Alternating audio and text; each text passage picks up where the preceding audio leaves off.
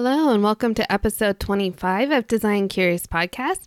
I'm your host and mentor, Rebecca Ward, and I can't believe that it is February already. Uh, this week is a big one. Of course, it's Valentine's Day or Galentine's Day or whatever. It's the day we can show our love and appreciation of each other. But it's also my birthday, the day after Valentine's Day. So, a little heart's baby here, and I'm turning 43. So, fun approaching middle age here. Um, we're just not going to think about that, I think.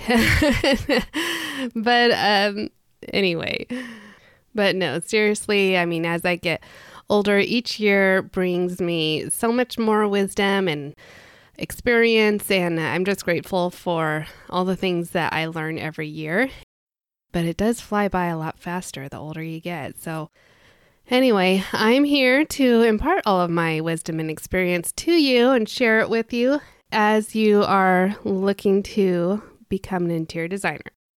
And today I am talking to you about five courses I would recommend that you take to start your career and this is keeping in mind that maybe not everybody is going to go and get a two year or four year degree in interior design when they start out in their career. And if they do, that's totally fine as well. But if you're kind of on a fast track and you're looking for the five courses that you need to take before you can just get started and get going, then this episode is for you. And I will remind you that on my website, I have a download that you might be interested in called Three Things I Wish I Had Known When I Had Started My Career. And so you can go to the podcast page on my website and find that there, get on the list to receive emails about the podcast and any news that might come out. And um, I just think that's going to be some great information for you besides this episode today. So let's get into it. You're now listening to Design Curious, a place where you, creative one, are here to learn about what it really is like to be an interior designer. And I'm your host and mentor, Rebecca Ward. If you're worried about how to succeed in a creative career, if you're ready to learn your next steps to become an interior designer, and if you want the satisfaction of doing something you love every day, you are in the right place Grab a coffee, a notebook, and let's dig into today's episode. Okay, first and foremost, I would say that the most important course that you need to take if you're going to think about becoming a designer, working for someone else, working for yourself, would be taking a CAD drafting class. CAD drafting has proven to me to be one of the most marketable and usable tools that I have learned in my whole career. As I said in episode one, it was the one thing that really opened doors for me when we had the last recession in 2007 and 8. My ability to use CAD was extremely useful, not only for designers, but also for architects. So it is definitely a skill that you want to learn. And especially if you're going into business for yourself, starting out, it'll be hard to outsource that financially. So it's great if you can take care of that yourself. You usually have more time than money starting out in any companies. So being able to do that yourself and not outsource it is really useful. Plus, it's going to be where you're doing your creative designing. I do have some colleagues who enjoy hand drafting as well. It's just how they can think creatively is putting pencil to paper and drafting out by hand. Initially, because that's the way I learned drafting was hand drafting first, and then we moved into computer aided drafting. Uh, I did feel like I had to do it by hand first before I went to the computer, but over the years, I can easily and even more quickly move things around on the computer, try out 20 different layouts for a living room to see what works best much more quickly than I could by hand. So, if nothing else, and I have said this to people in my mentorship group, that if nothing else, take CAD drafting. That's going to be the one thing that's going to open the door for you working for another designer as you're starting out on that path to design, as we talked about in episode 23. So, if you missed that, Go back to episode 23, and I kind of lay out the whole path of a career where you start from the day you think you want to be a designer to actually being a designer. Okay, the next course I think that would be really useful is color theory and application. Color is difficult, to say the least. It's such a training for your eye, and I've talked about this before. Um, being able to see the subtleties in color, really understanding the color wheel, how it works, the primaries, the secondaries, the triads, complementary colors, and all of that. You're not using those terms necessarily in everyday use, but you're noticing how colors are working together when you're creating color schemes. In my company, I work with a lot of blues. It's one of my favorite colors. I gravitate toward it a lot. And it's statistically, I think blue is one of the world's most popular colors. uh, we see it in the ocean, we see it in the sky. So it is very common for the clients that I work with to also like blue. I have a lot of blue exhibited in my portfolio, so people who like blue are probably drawn towards that. But I, I work in other colors as well, and you'll see that in my portfolio as well.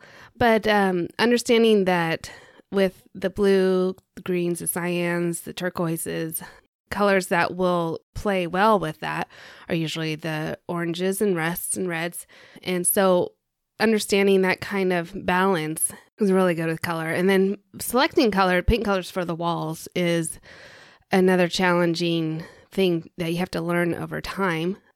So, acquiring a paint deck from one of your favorite paint vendors is a good tool to have and just start playing around with it and noticing each strip from one to the next, see how it's different. But um, being able to take a course in color theory really is going to help solidify and make a great foundation for understanding color.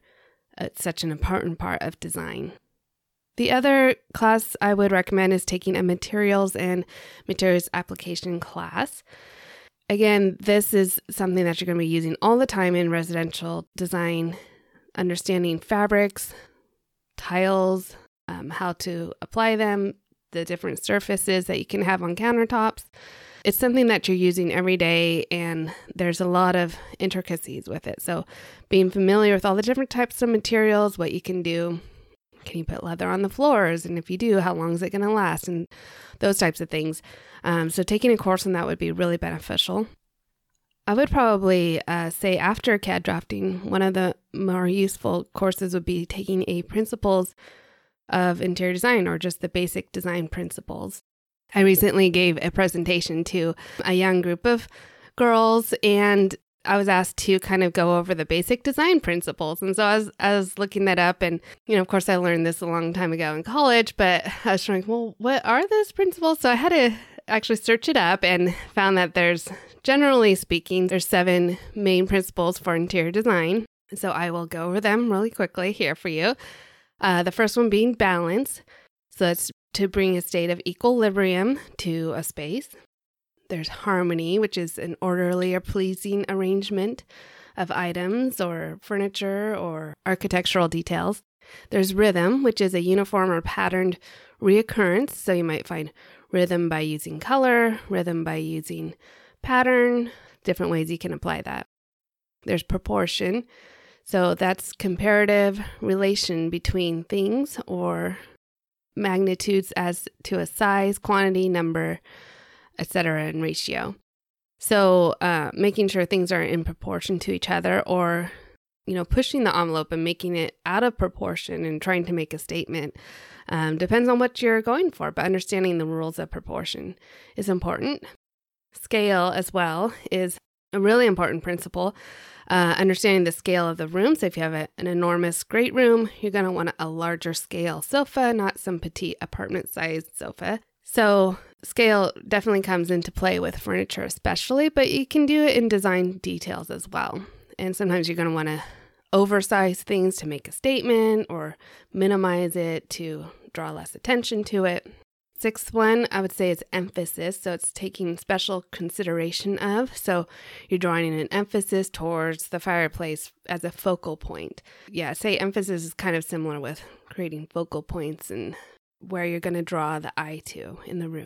And then lastly, they point out is contrast. which is, I believe, really one that I use a lot as well. If we have all monochromatic color scheme, then you want to bring some contrast into that, usually like with black or dark grays or browns or things like that, to contrast with the lighter components. So, color, you can do that with contrasting dark tables with white sofas. There's a lot of ways you can do that, but contrast is definitely important to bring interest to a space. So, those were the seven basic design principles in a nutshell.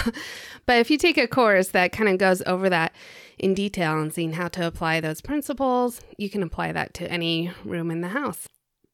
Okay, and then I would say um, the last course I would recommend would depend on whether you're going straight into your own business or if you're going to be working for someone else. Of course, both of these would be great to take. But if I were just picking five, I would say if you're going to work for someone else, maybe taking a buildings uh, building codes and standards class would be really good just to understand because um, you're likely going to be doing a lot of drafting plan sets when you're working for someone else and getting a basic handle of construction standards and building so that you can uh, have that information to talk to the contractors and the architects that you might be working with as well. So, yeah, I definitely say take that one. But if you're going into business straight away for yourself, you might want to then take a business practices class because that is going to be so important for making sure that you are profitable when you start out.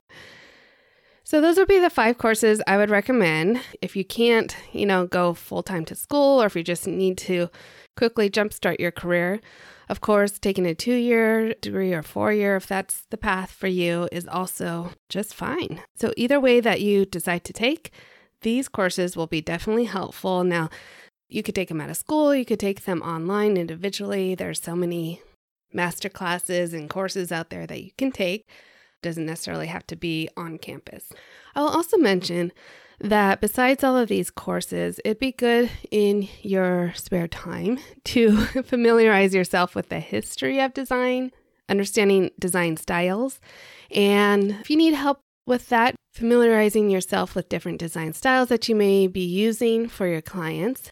I have a design style quiz that you can take to understand what your style is. It also uh, highlights 12 different styles that we've identified, and I use this quiz with my clients to understand what their design style is. But it's always a fun quiz to take. People enjoy finding out what their style is. Um, and then sometimes it's a combination of two. But we also have, uh, if you go to my Pinterest page, you can see all 12 of those have a board that you can explore what traditional design is, what transitional design is, and so forth. So check that out on Pinterest or go to my website. You can take the quiz there if that's something that interests you, but it's definitely worth knowing so you can have that conversation with your clients.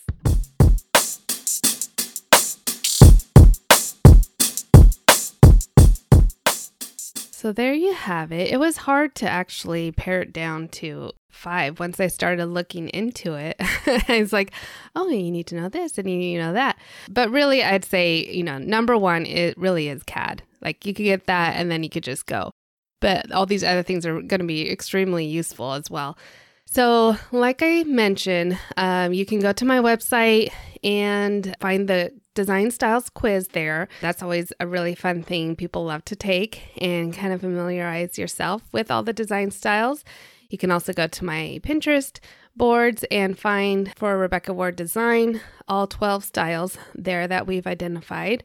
And then you can also find on the website the show notes. So if you go to the podcast page and you can click on the episode to get the show notes, the links, and everything will be there, as well as the three things I wish I'd known when I started my career download that going to want to get as well. So while you're there, check that out.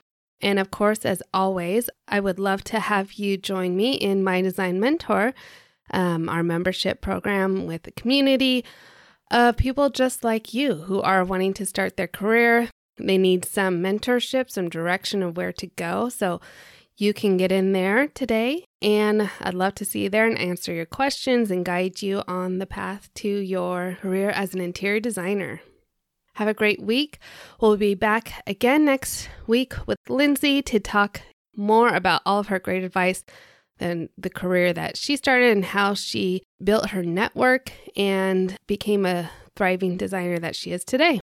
So we'll see you next week. Thanks for listening. If you love this episode, please leave a rating and a review. This helps me reach other curious creatives like you.